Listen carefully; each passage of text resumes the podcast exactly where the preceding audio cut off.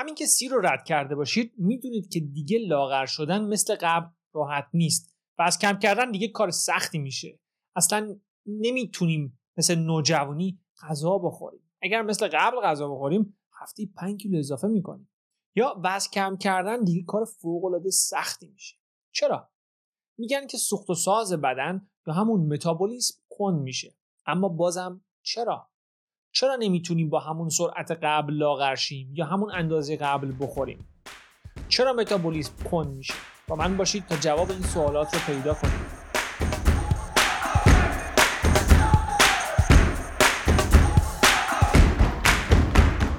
درود به همگی. فرشید جلیان هستم. نه پزشکم و نه سعی می‌کنم باشم. من یه مشاور و مربی منابع انسانی کنجکاو در زمینه تغذیه ورزش و پیشرفت هستم. در کانال یوتیوب تجربیاتم و اطلاعات جدید از مقالات و پادکست های مختلف رو کنار هم می‌ذارم و با شما به اشتراک می‌ذارم. امروز می‌خوام راجع به متابولیسم یا روند سوخت و ساز بدن صحبت کنم. مثل همیشه هدف دادن یه لیست که برید حفظ کنید نیست. پس اول با هم مفاهیم مهمی رو مرور می‌کنیم. باید بدونید که از نظر ژنتیکی فرق خاصی بین من و شمایی که در این زمان زندگی می‌کنیم و خدا بیامرز پدر پدر بزرگمون و حتی افرادی که 35 هزار سال پیش زندگی می‌کردن وجود نداره. تمام هورمون های ما با اونها اما کاملا متفاوت هست. چرا اینقدر دور؟ آرنولدی که خیلی ها می‌شناسید دو پسر داره. فکر می‌کنید ژن هاشون با هم دیگه فرق می‌کنه؟ قریب به 99 درصد خیر. اما هورمون هاشون چی؟ قریب به 99 درصد بله. و نتیجه کار هم مشخص است اما می‌خوام با یه ترازو در بدن آشنا بشید که متابولیسم رو این دفعه یک بار برای همیشه اصولی یاد بگیرید و دیگه فراموش نکنید. خب متابولیسم در اصل برایند دو فعالیت یا دو دسته هورمون هست آنابولیسم و کاتابولیسم. دسته اول انرژی از عروق گرفته و تبدیل به چیزی در بدن می‌کنه عموما چربی یا هر نوع بافت به در بخور دیگه ای دسته دوم یه چیزی در بدن رو همون چربی یا هر نوع بافت به درد نخوری رو میسوزونه و فدای مصرف مغز و ارگانهای دیگه می‌کنه که گلوکوز دوست دارن. پس اولی سمت راست ذخیره می‌کنه دومی سمت چپ مصرف می‌کنه. تفاوت این دو در آخر هفته مشخص می‌کنه که ما لاغر میشیم یا چاق. این اسمش رو بذاریم الاکلنگ یا ترازو. تقریبا میشه معادل همون کالری دریافتی و کالری مصرفی. تقریبا نه کاملا. و چراش رو و چرا همچین اسمی براش گذاشتم رو جلوتر متوجه میشید. کالری بیشتر دریافت کنید چاق میشید و اگر کمتر لاغر. خیلی ساده است. تا وقتی که دیگه نیست. و کی دیگه نیست؟ وقتی که یه سنی ازتون بگذره. عموم ویدیوهای من از کنجکاوی و مشکلات خودم. میاد و بیشتر مناسب افرادی هست که 27 یا 8 رو رد کردن. اگر جوون هستید احتمال خیلی زیاد کلا مقوله لاغری براتون توی یک کالری دریافتی کمتر و سوزوندن بیشتر خلاصه میشه. حتی همه و همه در یک کلمه و اون نقصان کالری. البته شد دو تا ولی خب همین calorie deficit یا نقصان کالری در آخر شما رو لاغر می‌کنه. حالا می‌خوای پیتزا بخور بستنی یا هرچی کی توی 20 سالگی به سلامتی اهمیت میده؟ احتمالا نه خیلیا در این سن متابولیسم عموم افراد انقدر بالا و خوب هست که هرچی به بدن بدی آخ نمیگه. اما این سیستم خوب کار می‌کنه تا جایی که دیگه کار نمی‌کنه. انقدر رعایت نمی‌کنیم که یواش یواش کارایی خودش رو از دست میده. شما مثل قبل می‌خورید خوراک و حجمتون همونه ورزشتون هم همونه اما دیگه وزن ثابت نمیمونه و هی میره بالا. حتی از اون بدتر وزن ثابت میمونه اما سایزتون میره بالا. چرا بدترش رو توی قسمت 22 پیش دیابت ببینید که متوجه میشید کجا هستید و به کجا دارید میرید. اما بریم ببینیم چرا دیگه مثل قدیم نمی‌تونیم بخوریم. چی میشه که این سوخت و ساز بدن کند میشه؟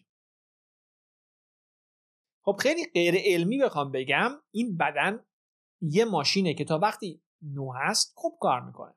اگر بهش رسیدگی کردید تمیزش کردید مرتب و به موقع روغنش رو عوض کردید.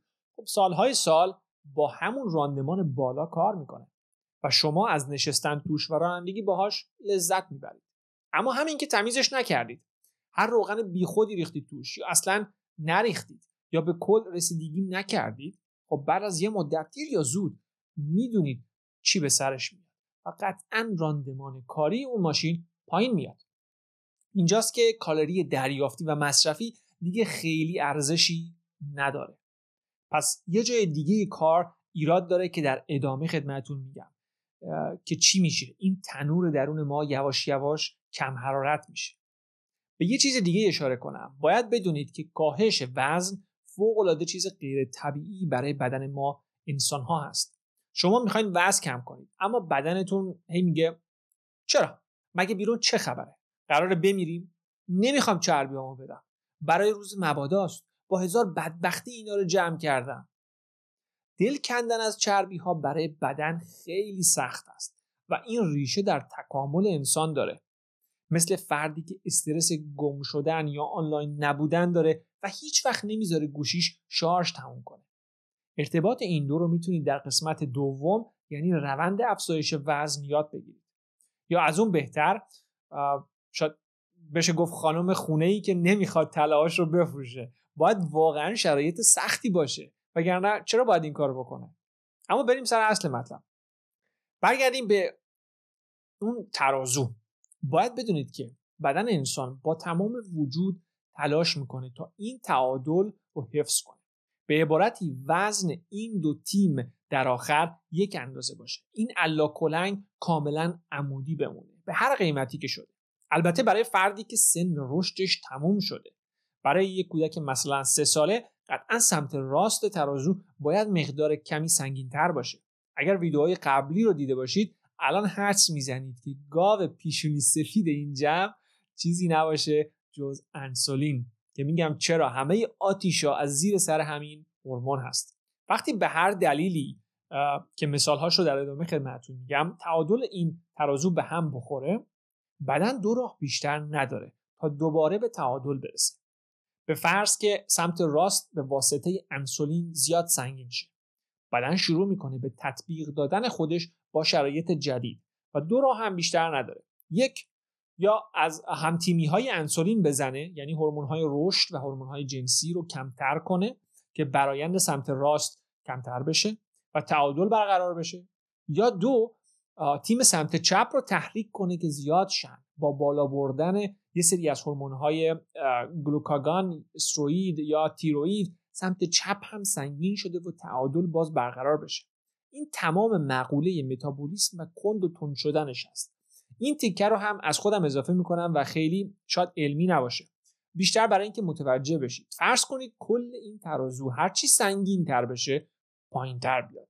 و در نتیجه متابولیسم کنتر بشه. هرچی کلیتش سبکتر بشه بالاتر بره تو نمودار فرضی ما و متابولیسم تندتر بشه. حالا تو مثال ها می‌رسیم که یعنی چی؟ اما بریم سراغ مواردی که شناخته شده این متابولیسم رو کند می‌کنه. اولین مورد که خیلی شنیدید بالا رفتن سن هست. یه جورایی هم همه میگن که انگار یه حکمه و ما هیچ نقشی درش نداریم. یعنی هر شمی که فوت می‌کنیم یه جورایی متابولیسم به صورت اتوماتیک یه درصدی کمتر میشه. خب اینطور نیست. این همون داستان ماشینه. برمیگرده به اینکه ما با این بدن ماشینی که برنده شدیم برای چند سالی که روی زمین هستیم چطور رفتار می‌کنیم؟ بهش رسیدگی نکنیم. خب مسلما کیفیتش به شدت افت می‌کنه. پس فقط به صرف بالا رفتن سن نباید تسلیم شد که همینی که هست. هرچند برخی محدودیت ها طبیعی هست اما در آخر این ما هستیم که مشخص می‌کنیم بدنمون چقدر سر حال باقی بمونه. و خب فرد به فرد احتمالا یکی یا چند مورد از هورمونهاش کم یا زیاد میشه. این ترازو جابجا جا میشه. در آخر باز این ترازو که همون ترازو هورمونهای ما هست مشخص می‌کنه ما در چه وضعیتی قرار بگیریم از نظر متابولیسم. مورد دوم اما خیلی جالبه و اون رژیم گرفتن هست. شاید تعجب کنید اما وقتی که به شدت کالری دریافتی رو کم می‌کنید متابولیسم هم کن میشه. چرا؟ خب بدن یه ارگانی هست که مدام وقتی میگم مدام یعنی نزدیک به 2.5 میلیون سال مدام. سعی به زنده نگه داشتن نسل انسان داشته و داره. پس نمیاد بیشتر از چیزی که بهش دادید مصرف کنه. سعی می‌کنه دخل و خرج خودش رو با هم دیگه تطبیق بده. فرض کنیم ماهی 10 تومن درآمد دارید و یه پسنداز 100 میلیونی. حالا چند ماهی درآمدتون کمتر شده؟ فرزن 9 میلیون. خیلی تغییری در مدل زندگیتون نمی‌دید. خیالتون راحته که برای 100 ماه می‌تونید با این وضعیت سر کنید. اما اگر درآمدتون شد 5 میلیون یه استرسی می‌گیرید و شروع می‌کنید به کم کردن خرجتون در زندگی روزمره. این همین کاری است که بدن می‌کنه. خودش رو تطبیق میده با چیزی که بهش می‌دید. که از ذخایر ارزشمند چربی خودش پس اندازش استفاده نکنه. چشم که نداره فکر می‌کنه تو قار زندگی می‌کنیم و زمستون سختی در راهه که ممکنه هیچی گیریش نیاد و این چربی ها رو ول نمی‌کنه برای اون روز. اما خب می‌دونیم هیچ وقت همچین روزی نمیاد. علمی تر بگم. در ترازویی که خدمتتون معرفی کردم به این معنی هست که سمت راست سبک شده. درآمد ورودی ما. پس بدن باید از یه جایی بزنه تا به تعادل برسه. می‌تونه برای مثال از های تیروئید کم کنه و به تعادل برسه. اما وقتی درآمد شما به تقریبا صفر برسه خیلی جالب میشه که رسما میشه معادل فصل یا روزه که در قسمت سیوم راجع به 130 ساعت روزه خودم صحبت می‌کنم و اونجا می‌بینیم که چه اتفاقاتی در بدن میفته مورد سوم ورزش خیلی سخت است. بیش از حد ورزش کردن به طرز عجیبی با سوخت ساز شما رو به هم میریزه. در نگاه اول شاید عجیب باشه. ولی بیاین در قالب همون مثال قبل و ترازو ببریمش. این دفعه درآمد شما همونه. 10 تومن و خرج ماهیانه شما یه دفعه خیلی بالا رفته. شده 15 تومن. اینجا بدن با خلاقیت های خاص خودش میاد تمام فعالیت های شما رو با خرج کمتری انجام میده. میره از صابخونه بگیر تخفیف می‌گیره تا بقال محل. بعد بعد از دو ماه می‌بینید که خرج شما باز میاد روی همون ده تومن. علمی تر بگم باز بدن خودش رو با شرایط جدید تطبیق میده. پس در عمل اون ورزش های سخت شما بعد از یه مدت دیگه بیفایده میشه. نه که کاملا بیفایده بشه منظور که کمکی به کاهش وزن نمی‌کنه.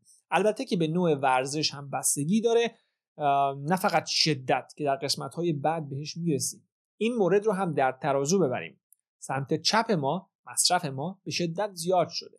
ورزش خیلی بیشتر یعنی استرس خیلی بیشتر و هورمون استرس یعنی کورتیزول هم تعادل ترازوی ما رو به هم می‌زنه. پس بدن میاد با ترشح گریلین زیاد همون هورمون گرسنگی شما رو مجبور به خوردن می‌کنه. دوباره سمت راست هم سنگین میشه و این تعادل برمیگرده. اما ترازوی ما به کل مقداری سنگین شده و باز تر اشاره کنم که از حرفای غلطی که خیلی زیاد هست. و اون اینکه ما باید با افزایش سن و کند شدن متابولیسم ورزش رو بیشتر از قبل بکنیم. یه جورایی کند شدن متابولیسم از طرف سن رو بیایم با ورزش جبران کنیم. خب ما تا کی باید هی فعالیت ورزشی رو شدیدتر بکنیم؟ اصلا منطقی هست که سال به سال که پیرتر میشیم شدیدتر از قبل ورزش کنیم؟ که اون متابولیسم خراب شده رو جبران کنیم. کاربرات ماشین مثلا داره کیپ میشه. هی پر گازتر بریم. خب مگه چقدر میشه هی گاز بیشتری داد؟ یه سخفی داره. باید اولویت رو از روی ورزش برداریم و روی تغذیه بذاریم. بعد دیگه نیازی نیست چندین و چند ساعت روی ترمیل بریم و بیخودی خوشحال نشید که البته که این به این معنی ورزش کردن نیست. نه منظورم این نیست که اصلا ورزش نکنید. منظورم اینه که سعی نکنید اون رژیم خراب اون خوراک بد رو این دفعه با ورزش زیاد جبران بکنید. چون طی این پروسه از یه طرف دارید خوراک بدی مصرف می‌کنید فقط دارید سود می‌دید به شرکت های مختلفی که خوراک دارن خوراک بد دارن تولید می‌کنن دارید اونها رو ساپورت می‌کنید. از طرف دیگه مجبورید که بیشتر و بیشتر توی باشگاه وقت بگذرونید. پس دوباره دارید هزینه می‌کنید برای این دفعه باشگاه و ورزش و سلامتی. خب چرا؟ از اول کمتر بخورید که کمتر هم مجبور باشید ورزش بکنید. لابل این موارد چیزایی رو هم میارم که اگر جستجو کنید می‌بینید ولی منطقی نیستن. مورد چهارم که غلط هم هست برمیگرده به حجم بدنی کوچیکتر. یعنی هرچی کوچیکتر باشید متابولیسم کنتر هست که اصلا با عقل جور در نمیاد. یک اگر اینطوری باشه که هرچی چاختر و بزرگتر شیم باید متابولیسم سریعتر بشه. که می‌دونیم اینطوری نمیشه. دو متابولیسم اصلا یعنی برایند. اول ویدیو گفتم. وقتی جستتون کوچیکتره یعنی مصرفتون کمتره. یه خانم 50 کیلویی مصرف انرژیش خیلی خیلی کمتر از یه آقای 90 کیلویی هست. ولی در آخر برایند هست که مهمه. حجم بدن کوچیک باشه به اندازه خودتون بخورید. چرا باید متابولیسم کند شه؟ پس کاملا بیمنطق و پایه و اساس است. و فعلا من می‌تونم ردش بکنم. حالا ببینیم در آینده چی میشه. ژنتیک مورد بعدی هست که لزوما و کاملا درست نیست. این یه روشه که ما فقط خودمون رو گول بزنیم. اگر وزن من اینه اگر شرایطم اینه فقط به خاطر ژنتیک هست. تقصیر من هم نیست. در اصل این مورد برای رفع مسئولیت هست. در خیلی زمینه های دیگه هم استفاده میشه و خب تا حدود زیادی غلط هست. قطعا منکر تاثیر ژنتیک نمیشم. داشتن یه ژن به خصوص شما رو تا حدودی به مدال المپیک یا کبد چرب نزدیکتر می‌کنه. فقط تا حدودی. بقیش با خود شماست. چیکار کنید؟ چطوری زندگی کنید؟ و به چه سمتی برید؟ این ژنتیک یعنی شما توانایی بیشتر یا کمتری در تولید یک دسته هورمون دارید. و باز همه چی برمیگرده به تعادل هورمون ها شاید بگید که خب من همون بیماری هایی رو دارم که پدرم داره. پس همش کار ژن هست. برای شما دو جواب دارم. یک آیا شما برای حداقل 20 سال توی همون خونه پدری همون چیزی که پدرتون میل کردن میل نکردید؟ پس چه انتظاری از نتیجه دارید؟ قاعدتا با دنبال کردن سبک زندگی پدر باید نتیجه هم همون بشه.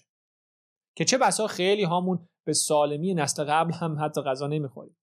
مورد دوم جای اینکه اینقدر به خودمون ژنمون و شانسمون لعنت بفرستیم به فرض اینکه درست باشه این داستان چرا به عنوان یه تقلب بهش نگاه نکنید یه نگاه به پدر مادر عزیزتون بندازید چه مشکلاتی دارن؟ خب یاد بگیرید راجع به اون بیماری ها و سعی کنید اون سمتی نرید. دست کم 20 سال عقبتر هستید. پدر میگه 20 سال دیگه یه پیچ خطرناک میاد جلوت. عوض اینکه اینقدر ناراحتی کنید که خب وای با این پیچ چیکار بکنم؟ خب خودتون رو برای اون پیچ سخت آماده کنید. همین. مورد بعد هم کبد چرب هست که نسبتا غلطه. چرا؟ خب این مثل داستان این میمونه که اول مرغ بود یا تخم مرغ.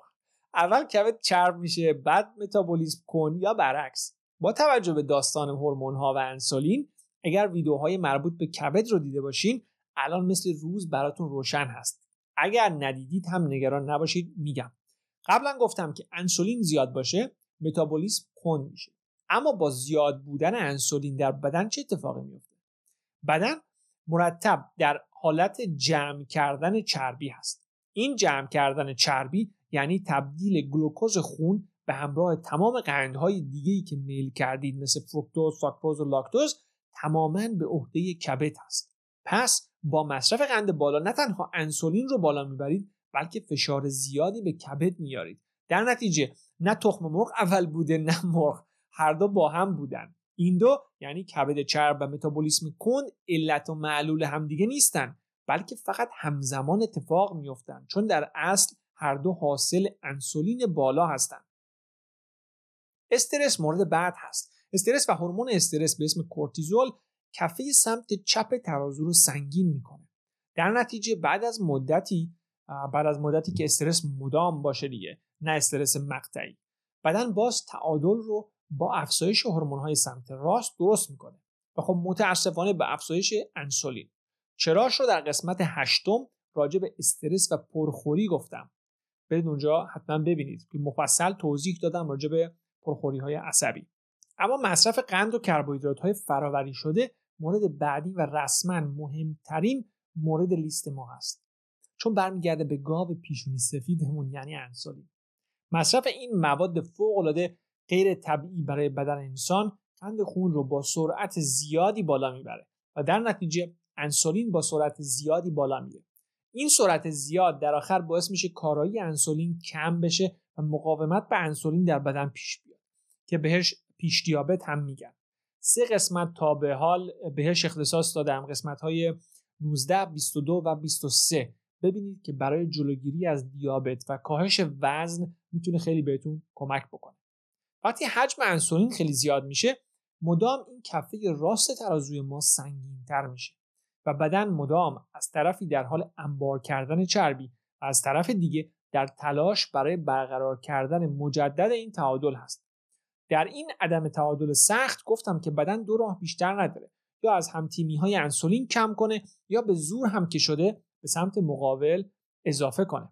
چند تا مثال می‌زنم. یه راه بدن بالا بردن کورتیزول و استروید هست که میشه کوشینگ سندروم که علائم این بیماری رو می‌ذارم. انقدر زیاد هست که آدم هاج و واج میمونه.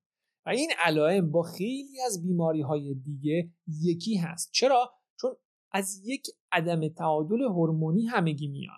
اگر بدن بیاد هورمون گلوکاگان رو زیاد بکنه که خیلی شایع نیست فشار خون بالا میره مشکلات پوستی به وجود میاد کمخونی و دیابت دیابتی که همراه با لاغری هست. و از طرفی حالا بیایم یه مثال از سمت راست بزنیم. یعنی با زیاد شدن حجم انسولین بدن بیاد از کار هم تیمی های اون کم کنه. اولین اتفاق که میفته کم شدن هورمون رشد هست. اولین کار این هورمون رشد قد ما هست ساختن استخوان و ماهیچه که خب زیادی انسولین داشتن رشد ما رو به صورت عمودی متوقف کرده اما به صورت افقی ادامه میده. شاید باورتون نشه ولی من چون احترام خیلی زیادی برای اقوام و نزدیکان و عزیزانم قائل هستم دروغ تو این کانال جایی نداره. چون می‌خوام فردا روزی روم بشه توی صورتشون نگاه بکنم. سردرش زدم که والا دکتر نیستم. اما چیزی که برای من جالب و الان علتش رو حدس می‌زنم این هست که قد خود من در چهار سال گذشته یعنی بعد از سی سالگی دو سانتی متر بلندتر شده. رشدی که اصلا شایع نیست. و خب در سه سال اخیر من شدیدن و مدام سعی بر این داشتم که این هورمون انسولین لعنتی رو با روزهای طولانی کنترل کنم. شاید واقعا نمی‌تونم ثابت کنم یا به قطع بگم شاید یه علت به همین هورمون رشد برگرده. قطعا معنیش این نیست که قد شما هم ممکنه بلند شه ولی هیچ تاثیر روی قند نداشته باشه. حداقلش اینه که استخوانها و ماهیچه های بدن جون تازه می‌گیرن. خواص هورمون رشد انقدر زیاد هست که مردم در سنین بالا به خودشون تزریق می‌کنن. جنس خوبش می‌تونه ماهی 7 تا ده هزار دلار براتون خرج برداره. اما بهتون نشون میدم چطور به صورت کاملا رایگان و فقط با روزه گرفتن این هورمون رو در بدنتون تقویت کنید. دنبال کنید تا به اون هم برسید. دور نشیم از اصل موضوع. یه راه دیگه بدن برای حفظ تعادل کم کردن های جنسی هست. خیلی مشخص و ثابت شده هست که با افزایش وزن یا همون انسولین تستوسترون و در نتیجه میل جنسی کم میشه. این دوتا یعنی انسولین و اضافه وزن رو از همدیگه جدا نبینید. افزایش انسولین باعث افزایش وزن میشه. هیچ استثنایی نداره. برعکس شاید لزوما درست نباشه ولی این یکی همیشه درسته. مادامی که انسولین در بدن ما هست ما چربی آب نمی کنیم اگر گلوکوز اضافی بمونه در بدن به چربی تبدیل می کنیم ولی به هیچ عنوان چربی آب نمیشه.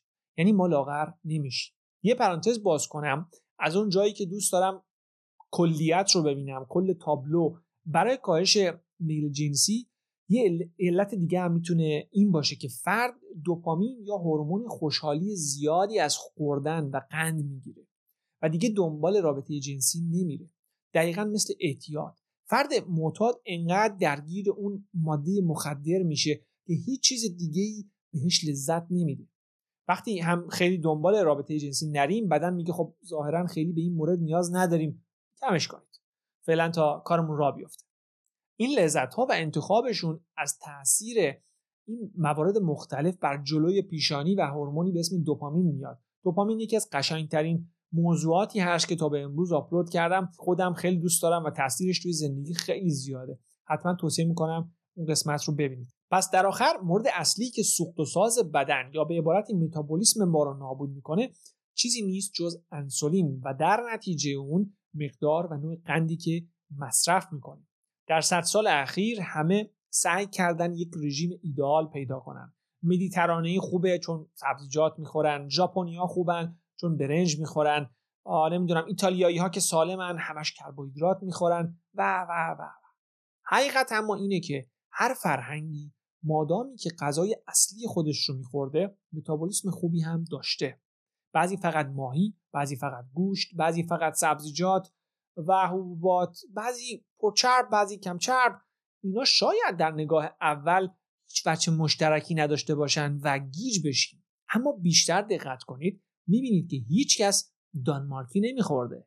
یعنی شیرینی جایی نداشته به اون صورت در سفره مردم. از طرفی کربوهیدرات فراوری شده ای هم نبوده. این دو مورد هستند که در صد سال اخیر انسان به مقدار خیلی زیادی استفاده کرده. اینه که تمام اون کشورهای سالم هم همگی دارن اضافه وزن پیدا می‌کنن. همون ایتالیا به فرض که یکی از کشورهای سالم دنیا بوده درسته که افراد بالای 60 سال خیلی سالم و ورزشکاری داره اما نسل جدید شدیدن با اضافه وزن دست و پنجه نرم می‌کنه. چرا که نسل جدید دیگه مثل قدیمی ها در خوردن رعایت نمی‌کنه و مرتب دنبال مواد غذایی فراوری شده و راحت هست. پس هورمونهاش هم به هم میریزه. در نهایت متابولیسم کند میشه به اصطلاح و کلی مشکلات دیگه پشتبندش برای انسان به وجود میاد. برای درست کردن متابولیسم می‌تونید از همین امروز قند شیرینی و کربوهیدرات های فراوری شده رو حذف کنید. ما در دورانی بزرگ شدیم که شنیدن این جمله سر راه دو کیلو شیرینی بگیریم کاملا عادی بود. ولی امیدوارم روزی بیاد که این جمله خیلی زشت باشه.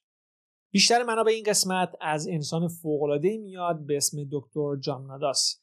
ایشون و گروه گالن برای اطلاع رسانی در راجب مزرات قن خیلی در تلاش هستند و سمینارهای خیلی جالب می‌ذارن. کلا شخصیت دوست داشتنی داره که اگر دنبال منابع انگلیسی هستید حتما برید صحبتهاشون رو گوش کنید. اگر نه من رو دنبال کنید که به مرور مطالب جالب ایشون رو توی کانال میارم. ممنون که تا اینجا این ویدیو رو تماشا کردید. اگر فکر می‌کنید این ویدیو می‌تونه برای شخص خاصی مفید باشه حتما لینکش رو برای اون عزیز بفرستید. شاید بهشون کمک کرد. امیدوارم این محتوا براتون مفید بوده باشه و با تنی سالم از دکتر و هزینه های غیر ضروری دور بمونید. موفق باشید. تا بعد.